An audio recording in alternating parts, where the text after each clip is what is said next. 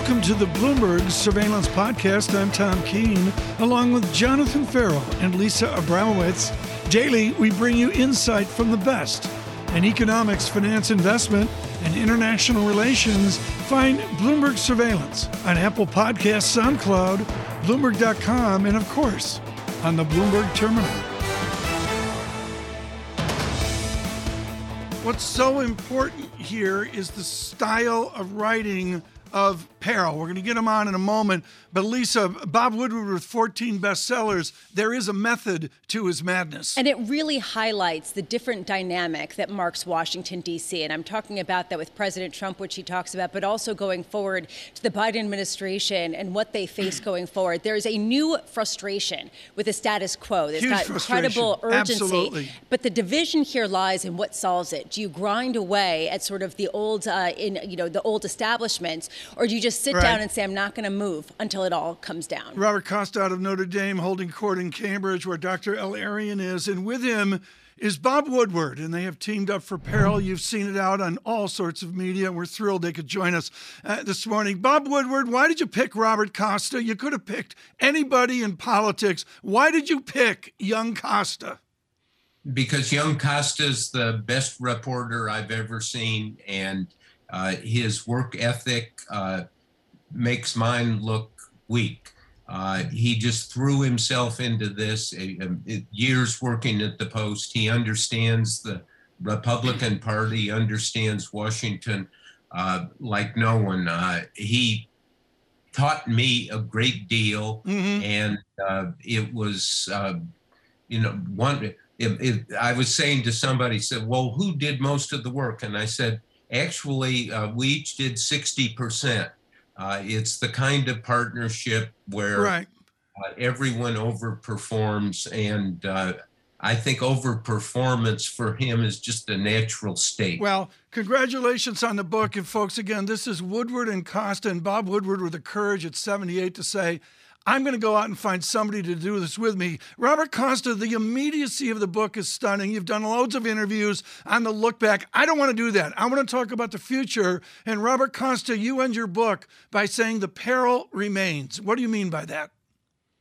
Well, I, I couldn't have a better reporting partner in Bob Woodward. He has taught me so much. And to that question about peril remains, uh, that's a theme that runs throughout the book. And it's built not just, it's not an opinion, it's based on reporting. And that's the Woodward method. Tell the story of American politics, American democracy through scenes. And you see at the end of our book, President Trump's out there on the political campaign trail. He has a warlike cadence in some of these speeches saying we will never surrender, never give in when it comes to conceding the 2020 election. He's demanding Right. a comeback.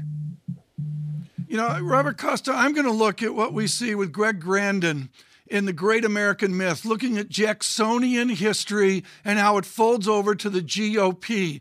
Robert Costa, what kind of Republican Party do you perceive in 2024? A Republican Party riven by divisions. Uh, you see in our book, someone like Leader McConnell, the Senate Minority Leader, wants to move on, but so many people inside the GOP on Capitol Hill and beyond believe President Trump still has political capital. And so his decision on 2024 will really dominate where this party goes at this point. But there's competition. Vice President Pence, a complicated political figure, as our book shows, he may want to have his own say, his own bid, and there are other stars out there. But President Trump, he remains the the, political uh, force inside the GOP. There's a question right now, Bob Woodward, of what the current administration is facing in terms of getting a Washington back to a semblance of what is considered or was considered normal. Considering all of your coverage back in the Nixonian days, how dysfunctional is today's government based on some of the changes and the upheavals that we've seen over the past number of years? Well, that's an important question. I mean, it it continues. Uh, our point here is that Trump triggered a national security crisis that we didn't know about, was a secret during the transition from Trump to Biden. And uh, uh, as Costa says, look, everything is peril. And uh, if we look at Biden right now, he's got immense problems with Afghanistan, with the virus, and uh, he's trying to work out some sort of legislation to get his program through. And he's running into some obstacles in his own party, in the Democratic Party. He's supposed to be the leader and say, uh, okay, everyone do this, but that's not the way Washington works. And uh, maybe it, it's inevitable that people are going to be outliers. People, uh, the Senator uh, Manchin, Senator uh, uh, that they are going to just say, we're not going to march to somebody else's vision. We've got our own. Which really raises a question about this new dynamic, this new increasing frustration about a dysfunctional Washington and how you go about handling it. And Bob, I just want to know if you think of there's any precedent in terms of a group just saying, we are not going to work with the establishment, period, full stop, unless we get everything we want, which seems to be an increasing fringe on both sides of the aisle, both Democrats and Republicans. Well, there are precedents. Uh, presidents, uh, President Clinton had a hard time getting his plan through. It, it, it was a squeaker until the end. So uh, we, we are going to see. But the debate in Washington, as you well know, always uh, one of them is about taxing and spending. How much spending, how much taxing. And uh, Biden has gone for uh, the, the everything 3.5 trillion dollars is a big spending package, and uh, we're we're going to see. And if you talk to people, I mean, Costa knows this better than anyone. There's a lot of uncertainty out there, mm-hmm. and there is a lot of peril, if I may use that phrase, about where this goes. Right. Does the Democratic Party come apart? On Bloomberg Radio, on Bloomberg Television Worldwide, we welcome you. Robert Costa and Bob Woodward with us in Effort of Peril. Can't say enough about it. Once again, after 14 bestsellers, Bob Woodward on deep background, as they say. Robert Costa, page 201 of Peril, to me is everything about the future of the GOP. Mike Lee of Utah, born in Arizona, wants to sit at Barry Goldwater's desk. There was a time of peril in 1964. I lived it as a kid. This peril here, how do you perceive it worked out across both parties? The the Mike Lee example, the senator from Utah, is such a, a prism into the GOP right now. He was presented with the Eastman memo. Conservative lawyer John Eastman presents this memo to Senator Lee uh, based on our reporting uh, about throwing out some electors uh, on January 6th, about searching for alternate electors that may be out there in the states. And Lee, uh, long story short, finds this is not the case. He does a lot of reporting on his own to probe the Eastman memo, and he finds there's no such thing as alternate electors out there. But this memo and John Eastman, they were in the, Met, the Oval Office, our book shows, on January 4th, two days before the insurrection. This right. was not just some memo or some fantasy. This was something that was actively going on. Pay attention, Woodward always tells me, to the action. Where what are people doing and saying? I look, Robert Costa, and I can go to your time at Cambridge, where I believe you efforted the fractious career of Winston Churchill. Let's swing to the Democrats right now and look at their peril. I would suggest, Robert Costa, that these Democrats are remembered only by Bob Woodward in Washington, back pre Obama back pre Clinton. Is this fractious Democratic Party now like way back, or is it something new?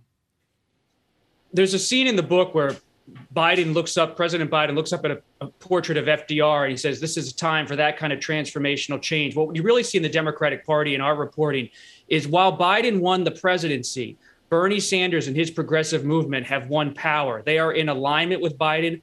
Sanders made the decision in April and May of 2020 to work with Biden rather than against him. And you see Biden moving to the left on his $1.9 trillion rescue plan, which we detail in the book. And even now on this massive plan he's proposing, and that's currently on the rocks on Capitol Hill, Biden's not moving towards the center and trying to be the guy cutting a deal with Mitch McConnell. And that dynamic continues. He wants to have a progressive legacy, even though he's known as moderate Joe Biden from Delaware.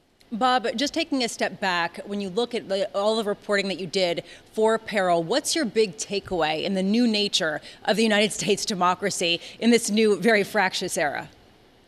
Well, that it's being tested and stretched by both parties. And I remember talking with President Trump when he was in office in 2019, going into the Oval Office and uh, saying that the old order in both parties, Republican and Democratic, uh, is changing, is evaporating, uh, and uh, he just he said yes, and I said uh, it looks like you seized history's clock in 2016, and he just jumped in his chair behind the Resolute desk, saying yes, I'll, I'll do it again, talking about 2020 coming up, and of course he didn't. He lost, but the big Trump theme now is the election was stolen.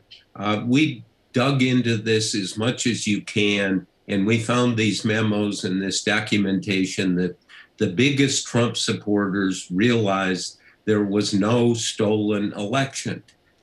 What is Trump running on? Essentially, his campaign is well, they stole it in 2020, though there's no evidence. And uh, somehow I can run in mm-hmm. 2024 and, and get it back. Uh, what the average voter sits and looks at all of this. What does it mean to them? Who's going to offer a better life and a better program? That should be the issue. Uh, right. Maybe that will surface in all of this. We have to uh, continue on this, folks, with another one hour conversation with Robert Costa and Bob Woodward. It is Peril, highly readable. It's a classic Woodward, shocking deep background effect. It opens with General Milley, I might point out as well. And of course, it is a look past as Woodward and Costa look to the future of our nation's politics.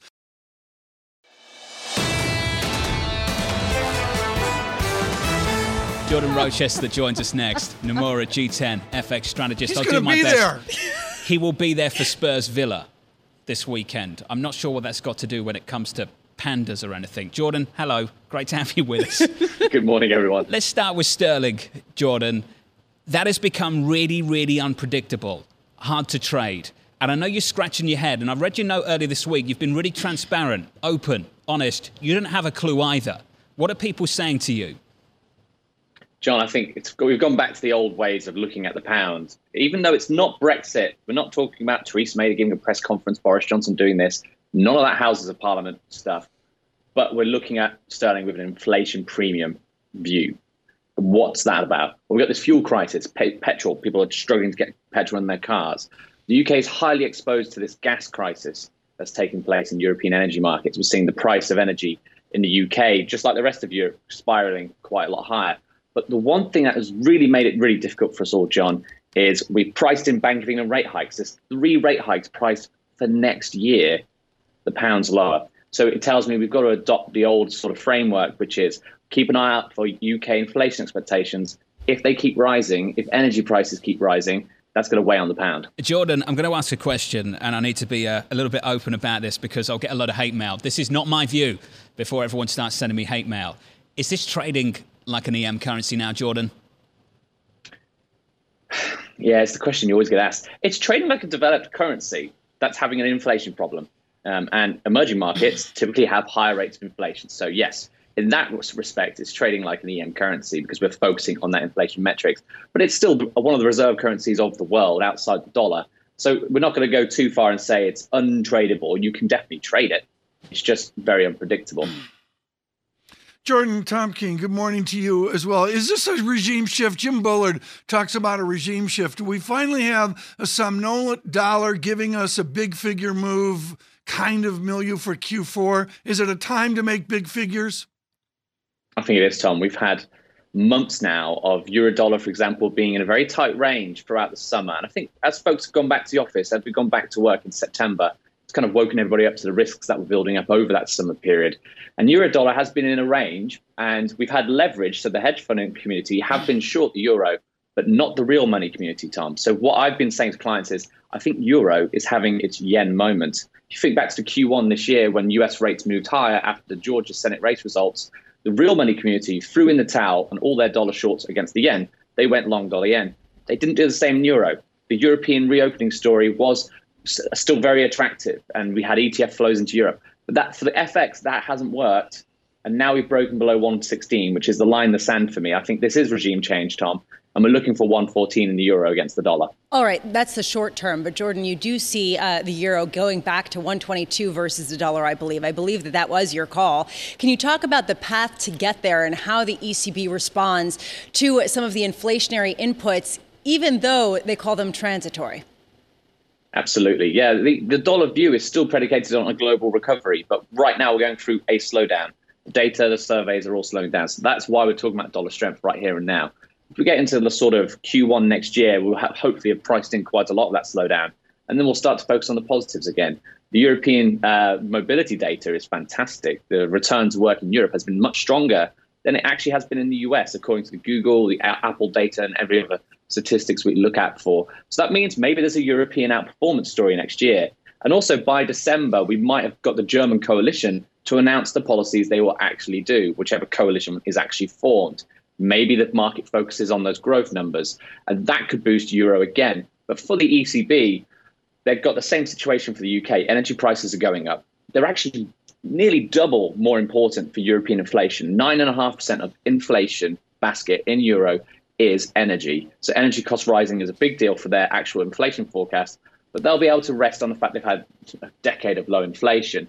So the idea of them raising rates next year or the year after is very low. But for markets, what we'll be looking at is that 2024, there's already one rate hike priced in for the ECB by 2024. That's the end of it.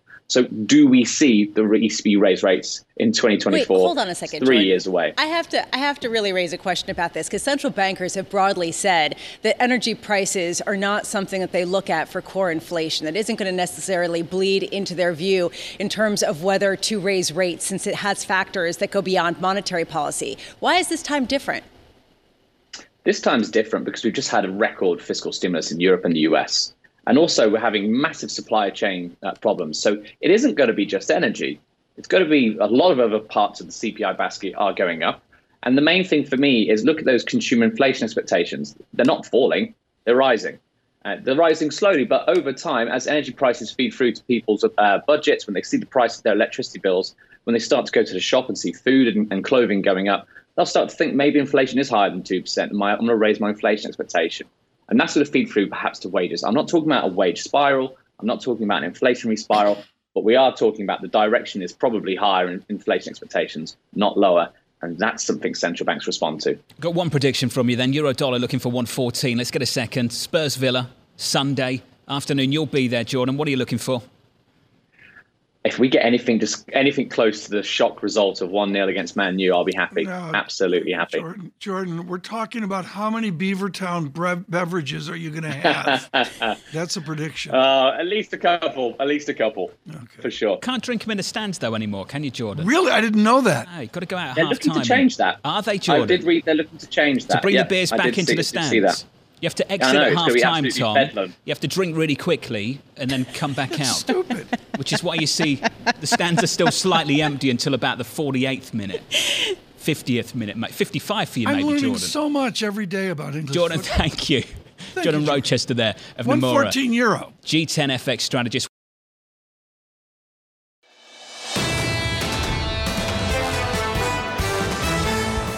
Right now, we consider Washington, and we do it with someone who is steeped, and I mean steeped, in what infrastructure can do. Katherine Clark is the Assistant Speaker of the House, but far more, she represents the 5th District of the Commonwealth of Massachusetts and is adjacent to the most successful infrastructure project ever done. Katherine Clark, I stood in Boston in abject awe and looked across the torn down Southeast Expressway at a north end I had never, ever, ever seen in my life. Can we bring that infrastructure success to the rest of America?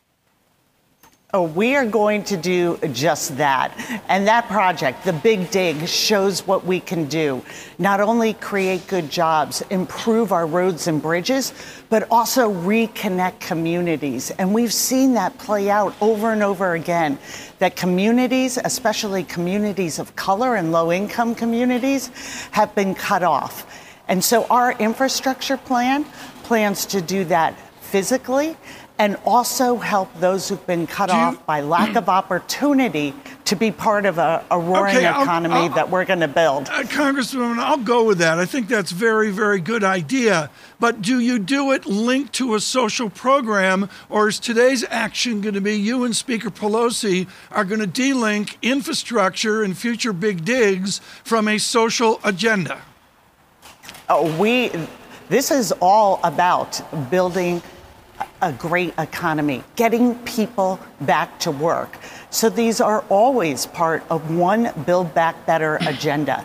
There's roads, there's bridges, there's broadband, there's getting the lead out of our water, and there is making investments to have the workforce of the future. We know whether you are Warren Buffett or the local restaurants that I recently held a roundtable with, childcare is a huge barrier Okay. for getting people back to work. So wanna- this is about the economy. Look, the nation's in crisis, even if you were playing baseball last night and that double play you went into was terrible. Katherine Clark, I want to know right now. You mentioned bad water. Dan Kildee of Flint, Michigan, has lived bad water. He's got to go out for you and Speaker Pelosi and count the votes today. Can you count the votes attaching this infrastructure bill to a $3.5 trillion social agenda of liberals? This is the agenda of the American people. This is the agenda of American business. Do we want a full recovery or do we not? These are absolutely unparalleled tracks, and they are the president's agenda built from his conversations throughout this country. So whether you're in rural America and you can't find childcare, or you uh, need to get the lead out of the water in our urban cities or in our suburbs. This is all part of how we dr- address this moment of economic, racial, and climate justice. Congresswoman, do you think that there will be actually a vote today in the House of Representatives on the $550 billion bipartisan plan?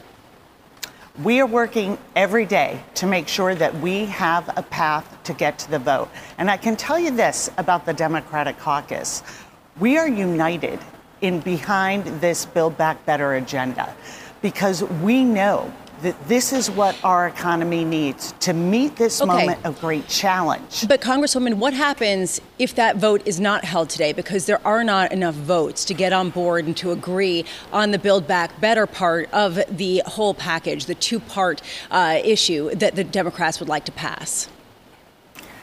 What I know for sure is that we are going to pass both parts of these. If we can do that today, that's what we're working every minute of today to make sure happens. But if it doesn't, that doesn't mean this is over. This is a commitment. This is why the American people sent Joe Biden to Washington, why we have the majorities. And there is a deep unity around making sure that we rebuild this economy, we address the urgency of climate change, and we make these critical investments in the American people so they can get back to work. To be clear here, then, you don't think today is an important day? Today is a critical day. It's a critical we day Are, to have the vote. we, I'm just trying to find out, facing- Congresswoman, because you know how this works. We have these long conversations. You read the script, we go away, and I'm still not sure if there's a vote today. Well, we- we're still in negotiations. We want to get to yes. Everybody does. And that is what the White House is working at. That is what leadership's working at. That's what our whole caucus is working at. But whether that vote happens today, and I hope it does, this is not over if we haven't reached that point in our negotiations. Our commitment is to getting this entire agenda done, and that will happen. That is our, you know, that is what is happening because we are committed to the American people and meeting this moment of great challenge with one of great progress. But we also have a deadline today of keeping government open. And I, we will also deliver on that. We will not allow a government shutdown. Yeah. And we are going to take up, you know, go back and make sure that, as your opening said, we deal with this issue of the debt ceiling. It is a primary responsibility. We have already uh, accrued the debt. The spending is in our past. This is about moving forward. And Democrats are going to ensure that we protect the full faith and credit of the United States. I have a feeling we'll be talking about this again. Representative Katherine Clark, the Assistant Speaker of the House of Representatives. Congresswoman, thank you so much. Thank you very much.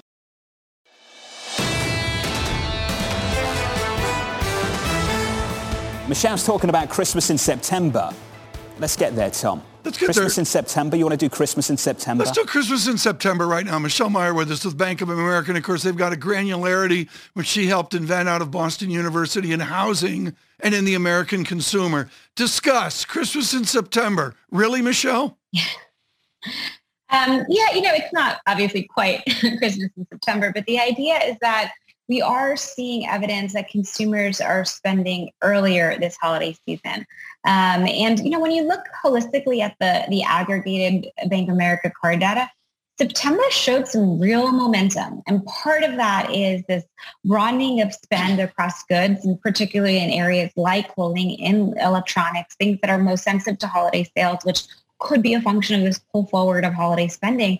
But you're also seeing this this kind of mini re-engagement on the leisure side too, which has been super encouraging. So the card data we've been following has been really quite positive right. for the consumer and making me feel pretty encouraged as we head into the next quarter. Yeah, but everybody knows we're just pulling forward from December 23rd when I begin my shopping. Great. Yeah. Have you adjusted your GDP view? Our theme today on September 30, no visibility Q4, no visibility Q1. Give us some visibility. Yeah, well, I think we're, we're seeing just that with our high frequency data that we're setting up what should be a better Q4.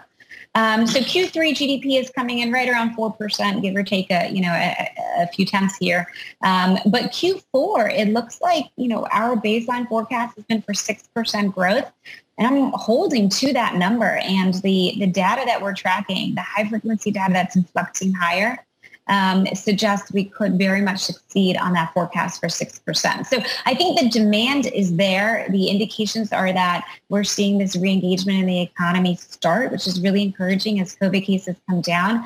The real question will be on the supply side. You know, how much capacity is there to realize the strength that we're now seeing on the, on demand? And the flip side of that is higher prices, which we're seeing in a whole range of Absolutely. places, right?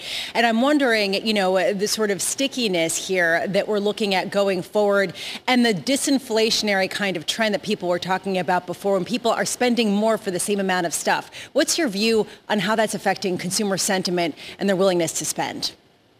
Yeah, I mean, that's exactly right. There's all this demand out there and there's limited supplies. And unfortunately, the supply chain issues have gotten worse, not better. Um, so that's a real concern. And what that means is that there will be, you know, higher prices. They're already seeing and then they will continue. And if people are buying early in the holiday season, it means that you probably don't have the same level of discounting that you've had in prior holiday seasons, especially in an environment with low inventories. So what does that mean? Well, consumers are taking notice right? Look at the University of Michigan survey. You know, people are, are, more discouraged because prices are high and they can't get some of the items that they're looking to purchase.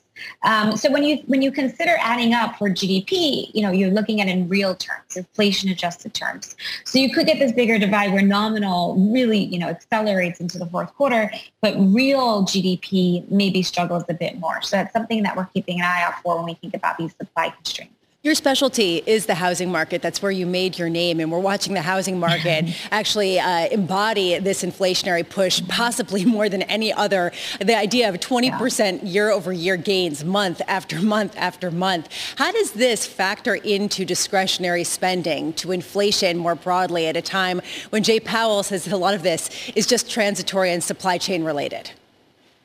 Well, look, I mean, I think housing is a perfect case study of this imbalance between demand and supply in the market, where demand has just, you know, climbed higher in the housing market in a very constrained environment. Now, builders are responding. That's good. Inventory is picking up.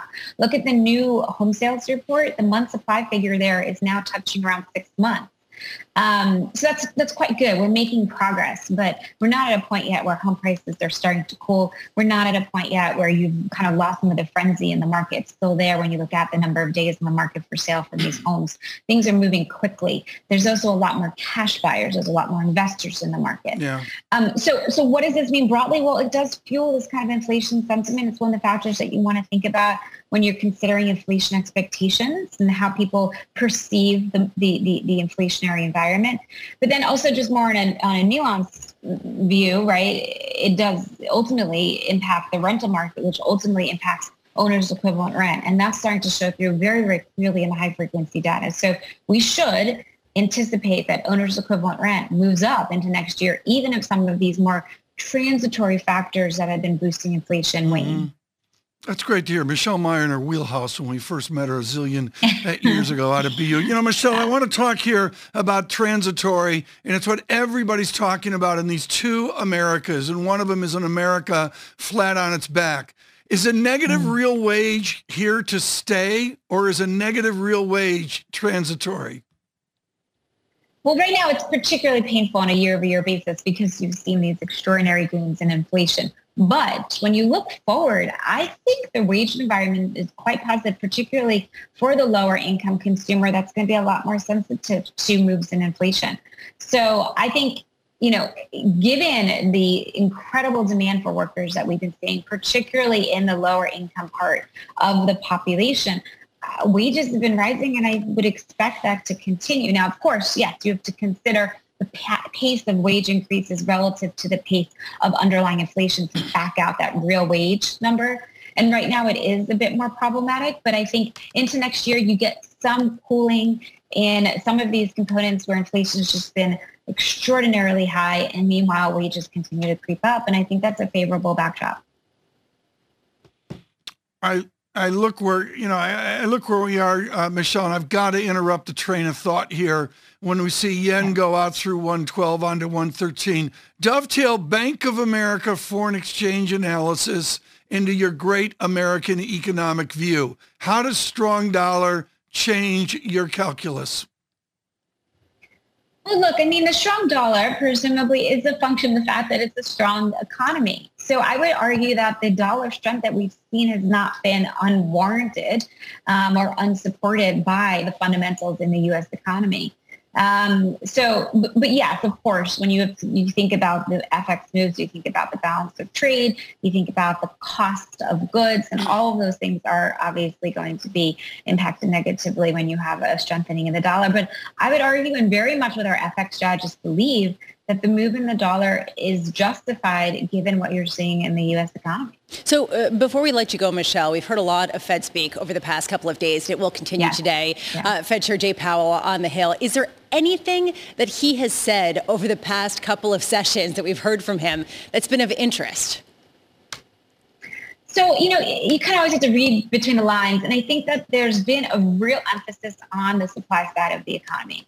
Um, because it seems like there's this discussion within the Fed over whether or not all this demand side policy, very accommodative monetary policy that stimulates the demand side is the right prescription if you're really facing a bigger supply side shock. So they're trying to figure out how permanent the supply side issues are.